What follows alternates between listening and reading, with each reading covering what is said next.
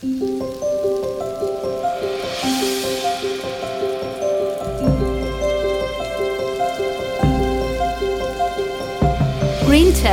die Process-Redaktion präsentiert. Gespräche, Ansichten und Meinungen zum Thema Nachhaltigkeit in der Prozessindustrie.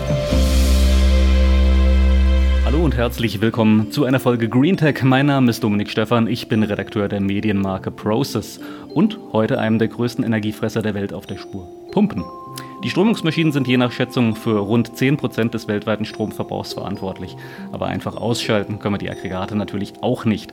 Immerhin braucht ja fast jeder Prozess in irgendeiner Form fließende Medien. Pumpen halten die Welt im Fluss. Und natürlich auch die schöne neue und grüne Welt der Defossilierung. Ob wir jetzt CO2 per Pipeline fördern, Elektrolyseanlagen, sauberes Wasser benötigen oder alternative Rohstoffe genutzt werden, ganz ohne Pumpen geht es nicht. Aber Pumpen könnten auch noch sehr viel mehr. Mehr Effizienz, mehr Möglichkeiten und ganz neue, ganz grüne Verfahren. Davon ist zumindest mein Gast, Ulrich Stahl, Business Strategist und Project Lead für Wasserstoff bei den Pumpenspezialisten KSB überzeugt.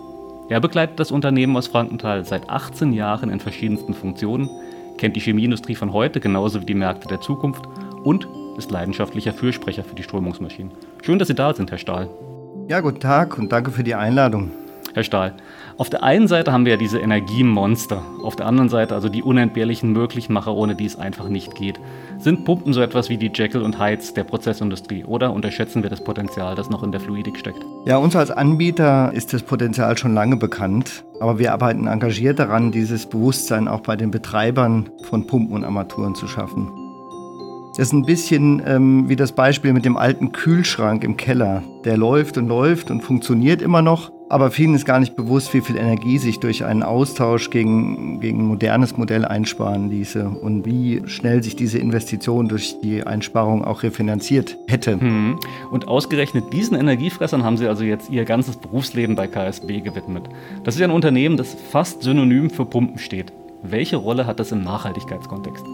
Äh, KSB ist ein klassischer Hidden Champion. Als äh, deutsches Maschinenbauunternehmen im Familienbesitz gehören wir zu den Top-Unternehmen unserer Branche. Das sind neben Pumpen auch noch die Armaturen und die zugehörigen Services. Wir stehen für Technologie und Qualitätsführerschaft und damit sind wir auch schon bei der Antwort auf Ihre Frage nach der Rolle im Nachhaltigkeitskontext. Pumpen konsumieren heute ungefähr 25 Prozent des industriellen Strombedarfs. Und da haben wir natürlich einen Riesenhebel, indem wir hocheffiziente Produkte produzieren und unseren Kunden zur Verfügung stellen und mit unserer Expertise in der Optimierung hydraulischer Systeme dazu beitragen, deren Prozesse so effizient wie möglich zu gestalten. Hm. Allerdings beliefern Sie ja heute Raffineriebetreiber genauso wie Kernkraftwerke oder Bergbauunternehmen. Gleich mal zu Beginn die Gretchenfrage. Wie glaubwürdig kann man da als Partner in Sachen Nachhaltigkeit sein? Naja, ohne Bergbau kein Lithium, ohne Lithium keine Batterien, ohne Batterien keine Elektrifizierung. Da sehen Sie schon, ohne Bergbau geht es nicht. Aber es stellt sich natürlich die Frage, wie man diesen möglichst nachhaltig betreiben kann. Was unsere Kunden im Bereich Petrochemie, Chemie betrifft, so stehen diese natürlich vor der großen Herausforderung, ihre Prozesse zu defossilisieren. Hierzu braucht es den Aufbau einer Kreislaufwirtschaft und die Umstellung auf grüne Feedstocks. Wir bringen das Anwendungs-Know-how das passende, breite Portfolio und langjährige Erfahrung mit, um unseren Kunden auf diesem Weg als kompetenter Partner zur Seite zu stehen und zusammen an nachhaltigen Lösungen zu arbeiten. Denken Ihre Kollegen denn schon darüber nach, die Unternehmensfarbe demnächst von blau auf grün zu ändern? Naja, so weit würde ich immer nicht gehen. Seit über 150 Jahren verbinden unsere Kunden blaue Pumpen mit der Firma KSB. Ich würde es mal so ausdrücken. Wer bei grünen Technologien auf KSB setzt, der wird sein blaues Wunder erleben. Mit voller Energie will ja KSB auch nach eigener Aussage das Thema Wasserstoff vorantreiben. Wie kommt es dazu? Wasserstoff als Energieträger ist revolutionär für die Energiewende und für den Weg hin zur Klimaneutralität. Aber wenn wir uns die Technologien anschauen, die für die Wasserstoffwirtschaft benötigt werden, dann sind wir bei bekannten und herkömmlichen Komponenten wie beispielsweise auch unseren Pumpen und Armaturen. Damit sind Sie ja auch nicht alleine. Wasserstoff ist ja im Moment das Megathema der Industrie. Sehen Sie sich denn da bei KSB eher als Getriebene oder eher als Trendsetter? Ja, wir haben ja langjährige Erfahrung auf den Endmärkten Energie, Petrochemie, Chemie und in den vielen Anwendungen der allgemeinen Industrie. Von daher hat KSB die Expertise und ein sehr breites Portfolio, ähm, um Prozesse entlang der kompletten Wasserstoff- und CCUS-Wertschöpfungskette anbieten zu können. Von daher klare Antwort, wir gehen hier voran. Und trotzdem ist ja Wasserstoff im Moment zumindest noch eine Revolution im Konjunktiv geblieben. Im Prinzip ließe sich auf die Weise fast jedes Defossilierungsproblem lösen. Und in der Realität haben wir diese kleinen regionalen Pilotanlagen häufig im Containermaßstab. Woran liegt's? Das liegt aktuell meiner Ansicht nach vor allem an der fehlenden globalen Transportinfrastruktur für Wasserstoff und dessen Derivate. Daher wird überall dezentral mit Sektorkopplungen in kleinen Projekten jetzt schon mal gestartet. Sobald ein globaler Handel und eine gewisse Versorgungssicherheit gewährleistet ist, werden wir einen sehr dynamischen Hochlauf der Wasserstoffwirtschaft sehen. Wenn man sie da jetzt so reden hört, dann bekommt man den Eindruck, das ist ja alles gar kein Problem. Aber wie H2-ready sind denn die marktfähigen Komponenten von der Pumpe zur Armatur heute schon? Unsere Pumpen und Armaturen sind nicht nur H2-ready, sondern bereits sehr H2-active. Sie sind in beispielsweise Elektrolyseuren der namhaften ähm, Elektrolyseurhersteller verbaut. Wir haben bereits ein Auftragsvolumen mit Wasserstoff- und CCUS-Projekten im zweistelligen Millionenbereich und arbeiten aktiv an der Entwicklung von mehr als 150 laufenden Projekten. Das ist natürlich gerade bei einem solch dynamischen Thema immer eine Momentaufnahme, da die Technologien natürlich weiterentwickelt werden. Umso wichtiger ist es für uns, dass wir sehr eng mit äh, unseren Kunden zusammenarbeiten. Wir sehen uns hier als Technologiepartner, denn wir können auf neue Entwicklungen mit unserem breiten Portfolio, unserer langjährigen Erfahrung und Expertise sehr flexibel reagieren. Stichwort beste Lösung. Was sind denn aus Ihrer Sicht beim Thema Wasserstoff die wesentlichen technologischen Herausforderungen? Ja, die aktuelle Herausforderung besteht darin, äh, die Wasserstoffwirtschaft hoch zu skalieren, also vom Prototyp zum industrialisierten Status. Da geht es dann um Systeme äh, wie Elektrolyseure, die hinsichtlich Lebensdauer, Zuverlässigkeit und Kosten zu optimieren sind. Die Kapazität muss dann gesteigert werden und letztlich eine Produktion industrialisiert werden. Hm. Aber im Moment sind sich ja die Fachleute noch nicht mal einig, wie Wasserstoff eigentlich im großen Maßstab laufen lernen soll. Bei der Skalierung der Elektrolyseure werden zwei Ansätze diskutiert. Das Numbering Up, bei dem mehrere gleiche Systeme zu einem verbunden werden, und das Sizing Up, bei dem Teilsysteme herausgenommen und vergrößert werden. Wir erwarten eigentlich eine Mischung von beidem. Um das Sizing Up eines Kunden als Komponentenhersteller zu begleiten, benötigt es ein breites Portfolio, um diese Entwicklung flexibel mitgehen zu können. Das haben wir. Darüber hinaus steigt mit der Größe der Systeme natürlich auch der Hebel zur Energieeinsparung. Auch hier haben wir energieeffiziente Lösungen und wir können solche hydraulischen Systeme optimieren, was auch nochmal einen sehr großen Effekt hat. Das Numbering Up erfordert eine vorherige Standardisierung der Systeme. Dafür muss sichergestellt werden, dass die eingesetzten Komponenten perfekt zum jeweiligen Gesamtsystem passen und zu einer langen Lebensdauer und Zuverlässigkeit beitragen. Insgesamt werden für Systeme mit größerer Kapazität automatisierte Komponenten benötigt. Die haben wir ebenfalls im Angebot. Mhm. Was bräuchte denn aus Ihrer Sicht ganz konkret, damit der erhoffte Wasserstoffdurchbruch dann endlich kommt? Ja, ich denke, da sind so ein paar Key Enabler, die es braucht, um die ganze ganzen angekündigten und geplanten Projekte zu wirklich aktiven, laufenden Projekten zu machen. Da ist zum einen das De-Risking auf der Herstellungsseite, ähm, was man durch feste Abnahmevereinbarungen lösen kann. Dann braucht es größere Industriepartnerschaften, um das zu stemmen. Es braucht klare Regulierungs- und Förderrahmenbedingungen, es braucht technologische Reife. Da sind jetzt vor allen Dingen die nächsten Elektrolyseurgenerationen, insbesondere bei PEM oder der Hochtemperaturelektrolyse gefragt. Und es braucht stabile Lieferketten zwischen den OEMs, den EPCs und uns, den Lieferanten. Und nicht zuletzt auch die nahtlose Entwicklung von Großprojekten ist wichtig. Also dass zum Beispiel die Genehmigung und der Ausbau Erneuerbaren im Gleichklang mit Ausbau der Produktionskapazitäten von Wasserstoff stattfinden und dann downstream natürlich die Anlagen zum Umwandeln in die Derivate und die ganze Verlade- und Transportinfrastruktur folgen. Aber ich denke, all diese Punkte sind bekannt und es gibt an vielen Stellen ein Commitment und den Willen, hier voranzugehen. Und deswegen bin ich guter Dinge, dass dieser Durchbruch in nicht allzu langer Zeit stattfinden wird. Wenn all ihre gesetzten Klimaziele auch nur annähernd erreichen wollen, dann gibt es ja gar keine andere Wahl. Sie kennen ja jetzt sicherlich die Argumente der Kritiker, die Wasserstoff fundamental ablehnen und sagen, die Umwandlungsverluste, die sind prohibitiv. Was entgegnen Sie dieser Fundamentalopposition? Ja, also denen spreche ich ein ernsthaftes Interesse am Erreichen der Net-Zero-Ziele ab. Denn es ist ja unbestritten, dass es Sektoren gibt, die sich nicht durch Elektrifizierung dekarbonisieren lassen. Somit ist Wasserstoff äh, definitiv ein bedeutender Baustein in jedem ernsthaften Defossilisierungsszenario. Hm. Aber in der öffentlichen Diskussion spielt ja vor allem eigentlich fast ausschließlich die energetische Nutzung von Wasserstoff eine Rolle. Übersehen wir dabei manchmal die Bedeutung für die stofflichen Wertschöpfungsketten, also jetzt Chemie, Zement, Metallindustrien oder ähnliche? Ja, das ist genau der Punkt. Denn äh, diejenigen, die Wasserstoff aufgrund der Umwandlungsverluste ablehnen, wie eben diskutiert, die übersehen genau diesen Punkt, der aber entscheidend ist. Wir haben zum Beispiel beim Einsatz von Wasserstoff zur Direktreduktion von Stahl den höchsten sogenannten Dekarbonisierungskoeffizienten also die höchste CO2-Emissionseinsparung pro Tonne eingesetztem Wasserstoff. Und da sieht man schon, wofür wir den grünen Wasserstoff vor allen Dingen in großen Mengen als erstes brauchen werden. Im Prinzip ganz einfach, aber ganz einfach macht uns dieses Wundergas das Leben ja auch nicht. Es muss tiefkalt und unter Druck gelagert werden, es ist flüchtig und korrosiv. Die Probleme beim Umgang, besonders mit gasförmigem Wasserstoff, die sind ja eigentlich bekannt. Liegt da die Zukunft vielleicht gar nicht im Wasserstoff, sondern in Derivaten wie Ammoniak oder Methanol?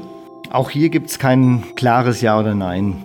Es gibt vielseitige Untersuchungen der Kostenseite, ob äh, flüssiger oder gasförmiger Wasserstoff oder seine Derivate, ähm, wie zum Beispiel Ammoniak oder Methanol, die günstigste Transportlösung sind. Die Ergebnisse zeigen, dass es auf den Einzelfall ankommt. Daher werden wir sicherlich alle diese Lösungen sehen. Kurzfristig ist Ammoniak sicherlich eine favorisierte Lösung, weil es hier bereits eine Infrastruktur, einen Markt und auch einen Marktpreis gibt. Dazu kommt natürlich, dass Ammoniak und Methanol auch gleichzeitig Feedstocks, zum Beispiel in der Chemieindustrie oder bei der Düngemittelherstellung sind, die sich direkt in dieser umgewandelten Form auch nutzen lassen. Grünes Methanol werden wir darüber hinaus als erstes zur Substitution von fossilen Kraftstoffen in der Schifffahrt sehen. Wäre das denn für KSB ein Problem? Ganz und gar nicht. Die äh, Prozesse zur Herstellung von grünem Methanol oder Ammoniak, das sind ja die gleichen, wie wir sie schon äh, herkömmlich kennen. Also Haber-Bosch-Prozess bleibt der gleiche, nur dass Wasserstoff eben zukünftig kein grauer, sondern grüner Wasserstoff ist. Oder die Methanolsynthese wird eben dann auch mit Kreislauf CO2 und grünem Wasserstoff stattfinden. Wir kennen diese Prozesse schon lange und wir haben für unsere Produkte vielerlei Referenzen dafür. Von daher freuen wir uns auch auf die Entwicklung solcher Projekte. Neben Wasserstoff bräuchte etwa grünes Methanol auch Kohlendioxid. Das könnte man einfach aus Industrieabgasen auffangen. Wie sieht es denn bei KSB mit dem Thema Carbon Capture bzw. der Nutzung von CO2 in Kreislaufprozessen aus?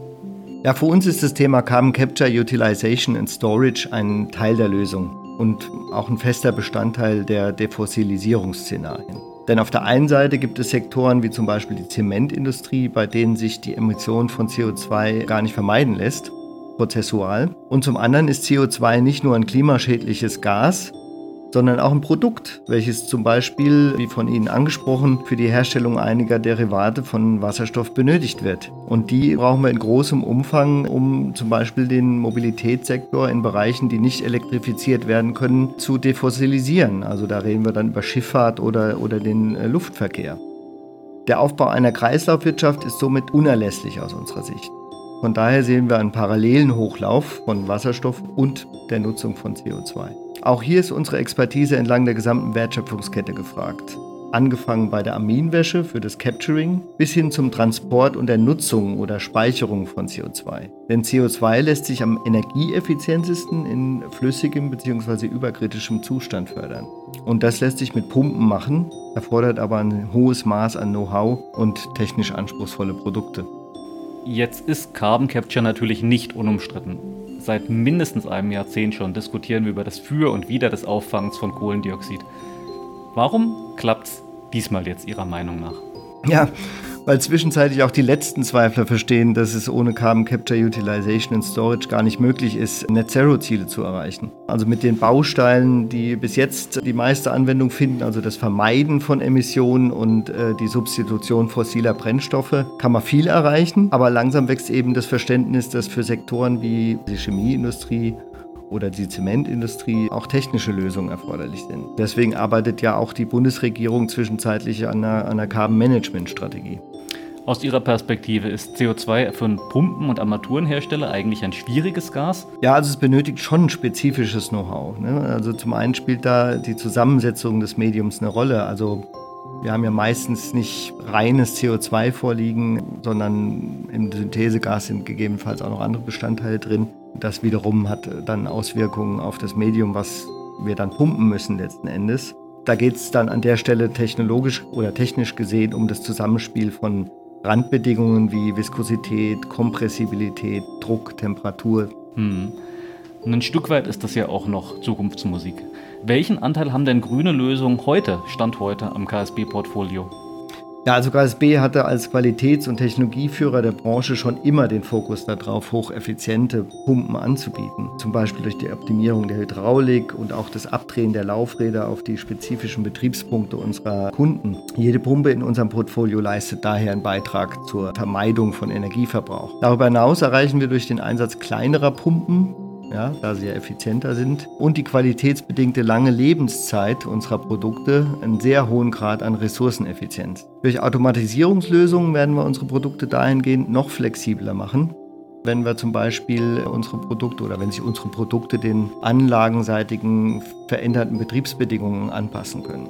Diese Lösungen werden wir zukünftig dann noch mit digitalen Angeboten anreichern um unseren Kunden dabei zu helfen, Fehler in ihrer Anlage frühzeitig zu erkennen und zu beheben und Optimierungspotenzial noch effektiver nutzen zu können. Liefern Sie denn eigentlich schon eine CO2-Bilanz mit jeder ausgelieferten Pumpe gleich mit? Das können wir auf Anfrage machen, wird aber zugegebenermaßen heute noch nicht besonders häufig nachgefragt. Ich sehe das allerdings kommen und denke, dass diese Anforderung zukünftig immer mehr in den Standardprozessen verankert sein wird. Hm. Was ist denn aus Ihrer Sicht jetzt zu tun, damit Industrie und Gesellschaft die Transformation hin in Richtung defossile Welt schaffen? Ich denke, wir brauchen ein gemeinsames Ziel und klare sowie technologieoffene Regulierungs- und Förderbedingungen, die pragmatisch Innovationen und Investitionen ermöglichen. Wenn wir als deutsche Industrie wirklich eine Rolle spielen wollen auf der Weltbühne, dann bleibt uns gar nichts anderes übrig, als Ressourcen, Expertisen und auch unsere Visionen miteinander zu teilen und zusammenzuarbeiten, um das Thema nach vorne zu bringen. So können wir die Energierevolution mittels Wasserstoff und C2S zu einer echten Meisterleistung des deutschen Mittelstands machen. Wir als KSB sind bereit dazu und wir freuen uns drauf. Da denke ich und besser hoffe ich, dass das bei unseren Zuhörern noch offene Türen einrennt. Können wir das denn als Aufruf zum Mitmachen verstehen? Ja klar. Ich denke auch ehrlich gesagt, anders wird es gar nicht gehen. Auf Pumpen werden wir wohl auch in Zukunft weder verzichten können noch so richtig wollen.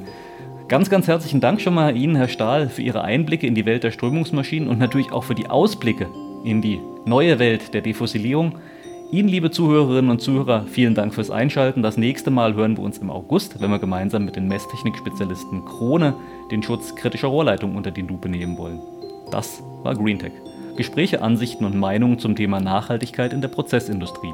Alle Folgen zum Nachhören sowie unsere digitalen Top Stories finden Sie auf www.process.de slash greentech.